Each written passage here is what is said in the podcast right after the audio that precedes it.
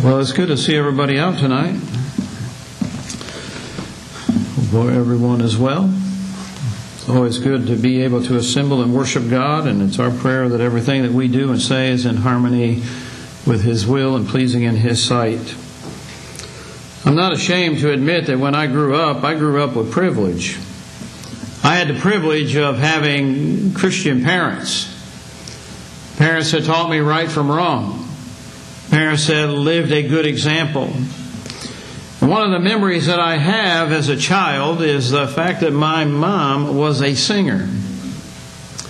Now, she didn't sing at the Opera House or Grand Ole Opry or someplace like that. She didn't have a YouTube channel where she could publish her singing because they didn't have YouTube back then. But she sang around the house. When she was cleaning house, she was singing. If she was doing dishes, she was singing. In fact, one time she was singing, and where we lived, our houses weren't that far apart. One time she was singing, and the neighbors were out with some friends on their front porch, if you call it a porch. And they said, called out her name, and they said, "Sing a little louder." I don't think that they was really wanting to give her a compliment. But she turned up the volume and sang a little louder. And she always was singing songs that we sing in church. I don't recall her ever listening to anything else except, or any record, you know, one of those round things. It was a Kitty Wells record that had a song on it called Dust on the Bible. That would be the only country song that I ever remember her listening to. All the rest of the songs that she would sing were church songs.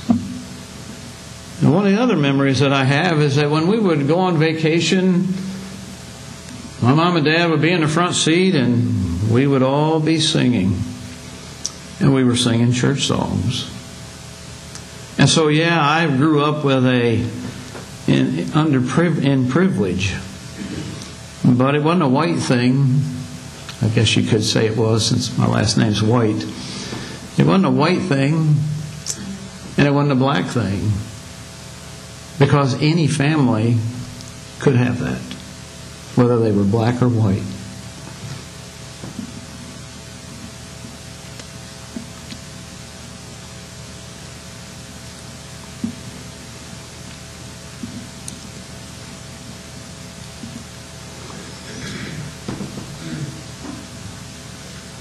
Believe she sang those songs because there was joy in her heart. She knew what she had. And sometimes I wonder when we're at worship service and I look around and somebody's not singing. And sometimes people make that a custom of themselves to not sing. And I think sometimes it may be because they're afraid someone else might hear them. It's not really about that whether you sound good or pretty when you sing. What matters is it coming from the heart. And what matters is what we're teaching and admonishing each other when we sing those songs. And I always have wondered how could someone sit through a worship service and not sing when we're singing? And I wonder do they have the joy in their heart that they should have? And that's really what I want to talk about. Do we have the joy in our heart that we should? When we read here in Psalm chapter 137, we can see there that the children of Israel had lost their song. They had lost that joy. They had been carried away into captivity, and even though others wanted them to sing, maybe they had heard them sing those songs of Zion before, and they heard and they could see the joy that they had inside. But they didn't want to sing because they had lost their song. We can look at David. And when David sinned with Bathsheba and he was feeling awful about what he had done, he asked the Lord to return unto him the joy of salvation. We sing because we're happy inside. The world may be falling apart around us, but we still have that joy inside. You can look at Paul and Silas as they were in jail and they had been beaten and, and they're there. And what are they doing? They're praying and singing. So it doesn't matter what's going on on the outside, the joy comes from inside. the joy of knowing what you have. And what you have is greater and more blessed than whatever the world can offer. And sometimes we forget that. David had lost his joy and wanted to have that joy of salvation returned because he had been disobedient toward God. For Israel, it was their pride in rebellion against God that caused them to lose their soul.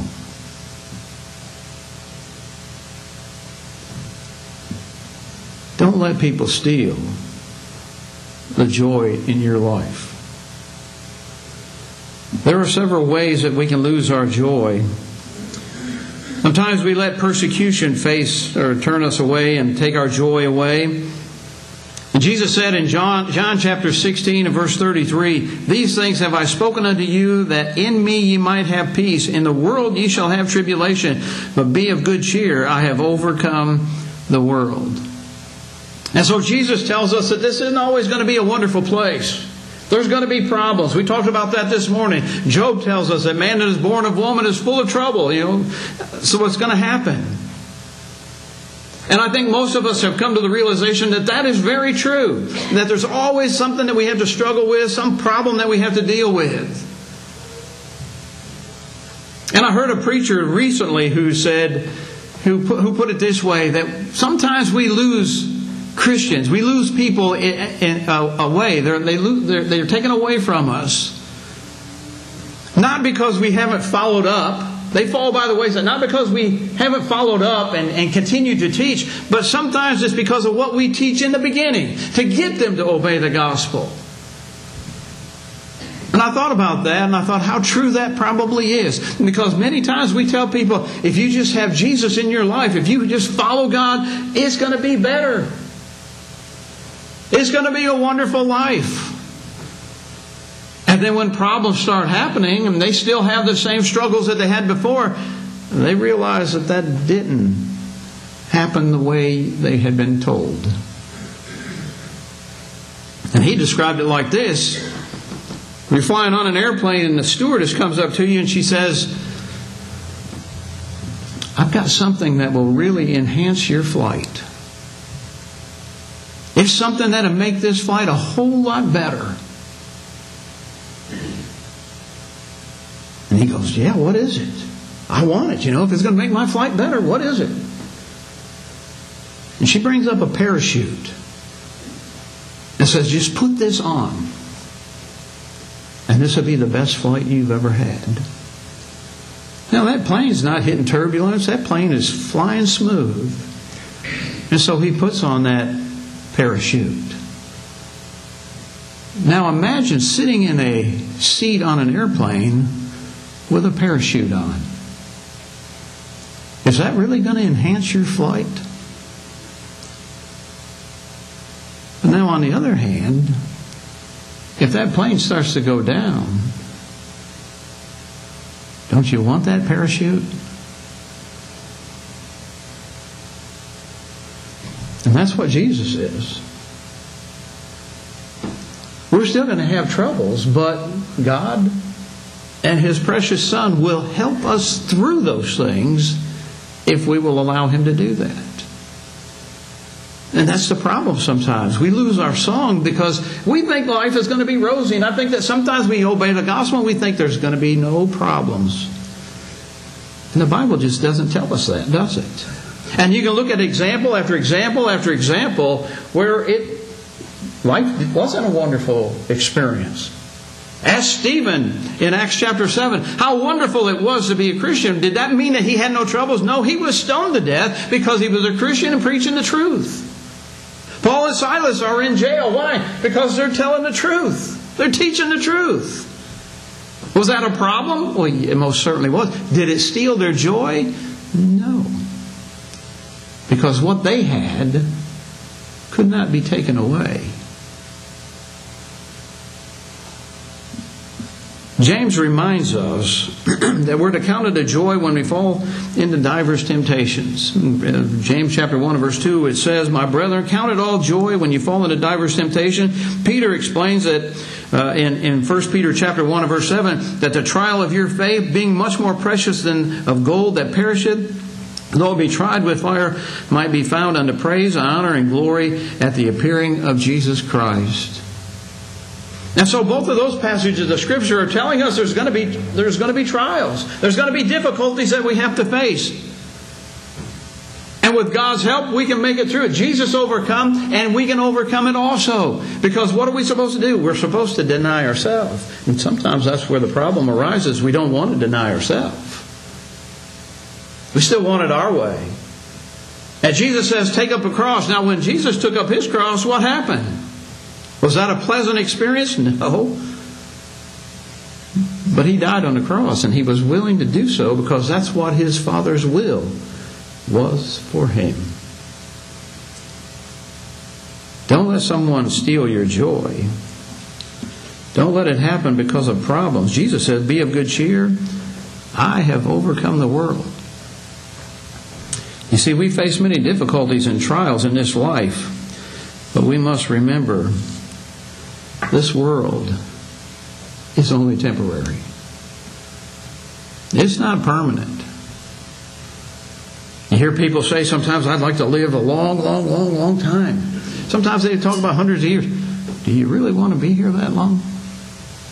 When you got somewhere else to go that's better than this place.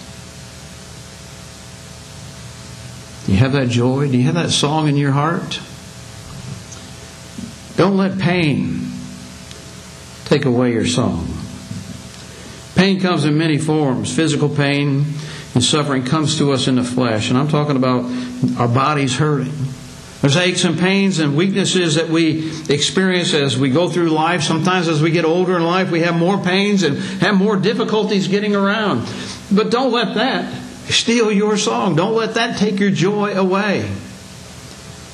Often the the emotional pain and the, and the sorrow that we experience can take away that song. But don't allow that to happen. Remember again, this life is temporary.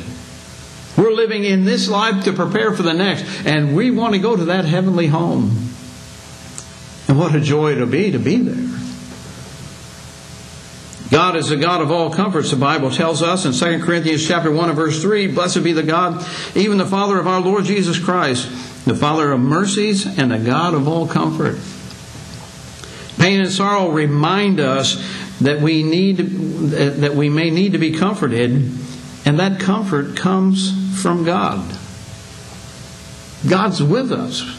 He hasn't forsaken us. And that should bring joy to our hearts. Let's put a song in our heart where we want to be able to sing.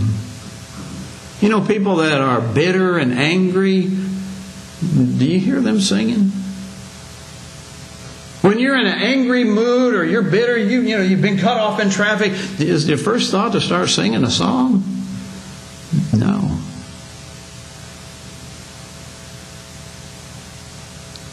Don't let pain cause you to lose your soul. Your, your soul.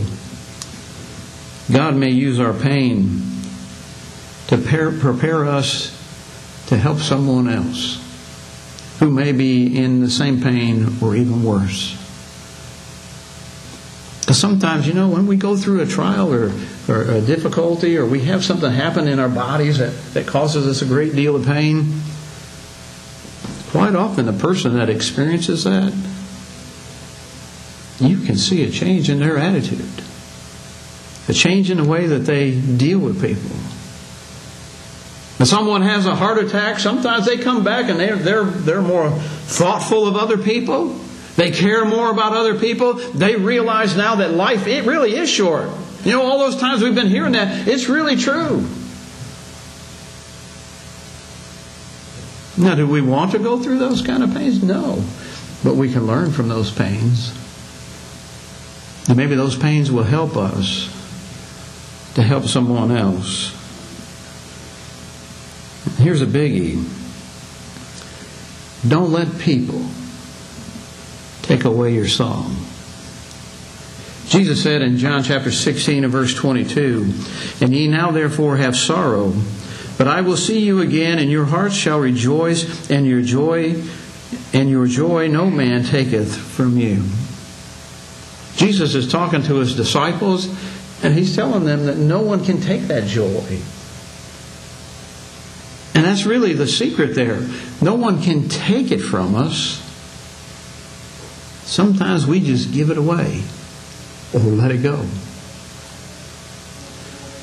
The longer I live, the more I'm convinced of the depravity of man. And man doesn't seem to be getting any better. Our morals are going down the tubes even more so every day. And we realize that that is a sad situation for our world. The Bible tells us that all have sinned and come short of the glory of God. We realize that.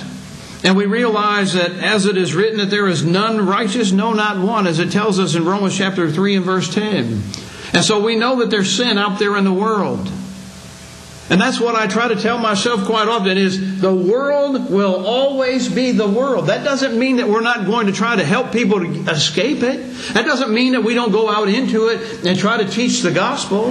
That doesn't mean that we don't go out into this world and be the light to the world. That just means that the world is always going to be the world. And because they're not following Jesus, can you, do you really expect them to get any better? I just heard recently in Canada they passed a law that says biblical morals are a myth. That when you teach that God created man and woman and that marriage is to be between a man and a woman, that is hate speech. And there were like, I forget how many thousands of Canadian pastors and preachers that had. Uh, gotten upset about it because that meant that they could go to jail for preaching the truth of God's Word. Is the world getting any better? No. And when you hear things like, all have sinned, and there's none righteous, it shouldn't surprise us because I believe it. And when we see what people do to each other, how can you not understand that particular Bible truth? Because every single day it seems to get worse. People hurt each other. They do things to each other that you can't imagine. Just recently, someone pushes someone in front of a subway train. That person had done nothing to those individuals, but yet that's what they wanted to do. And that's not the first time those things have happened. It just seems to get more frequent, or we hear about it more frequently. That's the world we live in. Jesus said he's overcome the world. And no one can take our joy. Because we have the privilege of knowing our Lord. We have the privilege of knowing that if we're faithful to our Lord, that we'll have that home in heaven. And if that doesn't put a song in your heart, what will? We see people hurt each other, and it's sad, but even Christians sometimes hurt each other. Sometimes Christians lie and gossip. And you know what the Bible teaches us? in Proverbs chapter 26 that God hates a lying tongue. In verse uh, chapter six, uh, six and verse sixteen, beginning, it says these six things that the Lord hate. Yea, seven are an abomination unto him: a proud look, a lying tongue, hands that shed innocent blood, a heart that deviseth wicked imaginations, feet that be swift to running to mischief, a false witness that spreadeth lies, and he that soweth discord among the brethren. Those are things that God hates.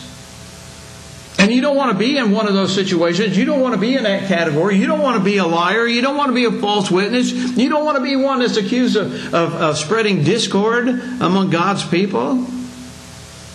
But yet sometimes it happens. And it happens sometimes because we allow the world to influence us.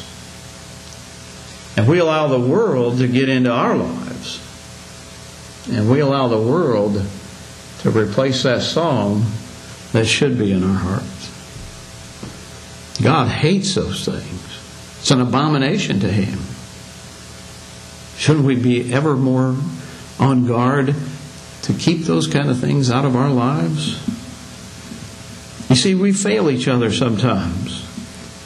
We forsake each other. Remember when Jesus was in the garden? Remember what Peter had said before? I'll never, I'll never deny you. The Bible says they all forsook him. Peter included.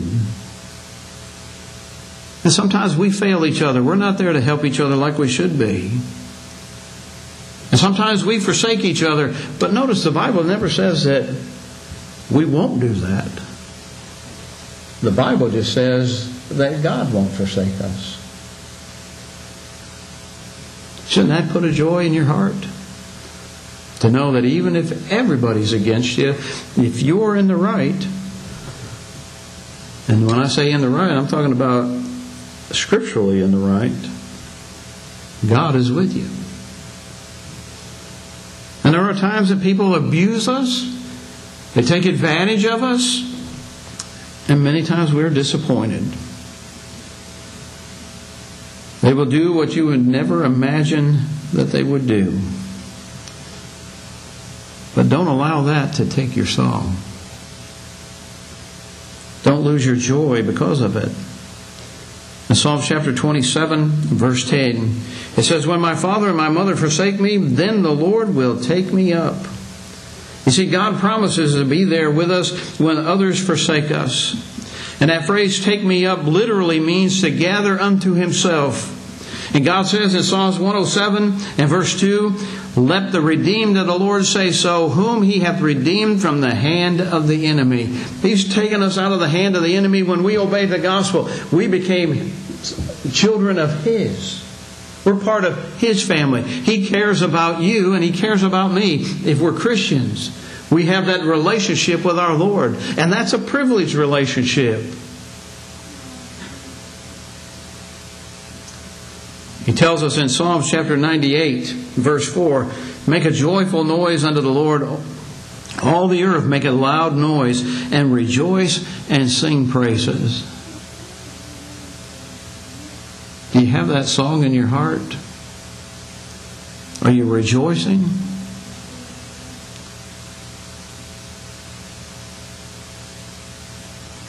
Don't let anything or anyone take that song. Perhaps you do not know Jesus. Maybe you've never become a Christian. But like the Ethiopian eunuch in Acts chapter 8, when he was being taught by Philip, and he said, See, here is water, what doth hinder me to be baptized? Philip said, If thou believest with all thy heart, thou mayest. And they both went down in the water, both Philip and, the eunuch, and he baptized him. and the Bible says that the eunuch went on his way rejoicing. How many of us that were Christian, that are Christians, when we came up out of that water, we knew that we had been cleansed by the blood of Christ. How many of us had joy in our hearts? How many of us love the Lord?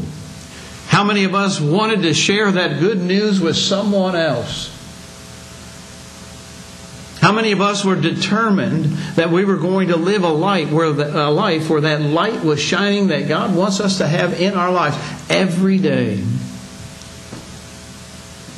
But over the course of time, we've allowed that song to fade. We've allowed that light to diminish. We've allowed that excitement to die down. We've kind of lost the joy that we might have once had. It's God who puts that song in your heart. And it's God who gives us a reason to sing.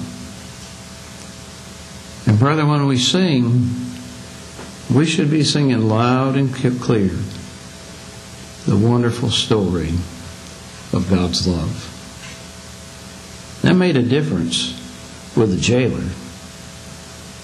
Paul and Silas were singing praises and praying, and I don't believe that it was very quietly. Because when that prison shook and they were released, and the jailer came in to kill himself when he thought that they might have all escaped, Paul told him, Do thyself no harm, we're all here. I've always wondered why they all stayed. I believe it was because there was something different about Paul and Silas that they could see.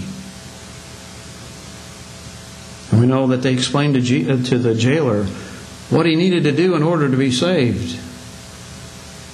And that night he was baptized into Christ. That's what having that joy in our heart will do for us.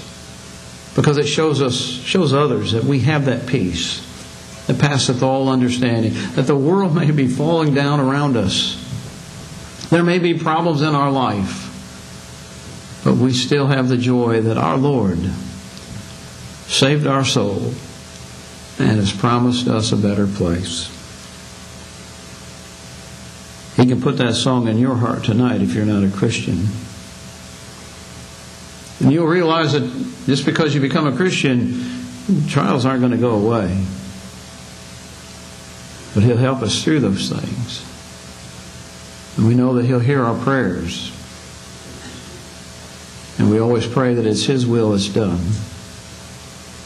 So, yes, I was blessed to be raised in a Christian home. It was a privilege. And I know others have had that same privilege, not in my home, but in your home. To have a mom and dad that were faithful to the Lord. And what a blessing that is. So tonight, if you need to respond to the invitation, we're here to help you in any way that we can. You have that opportunity to come and have a seat up here on the front row while we stand and sing.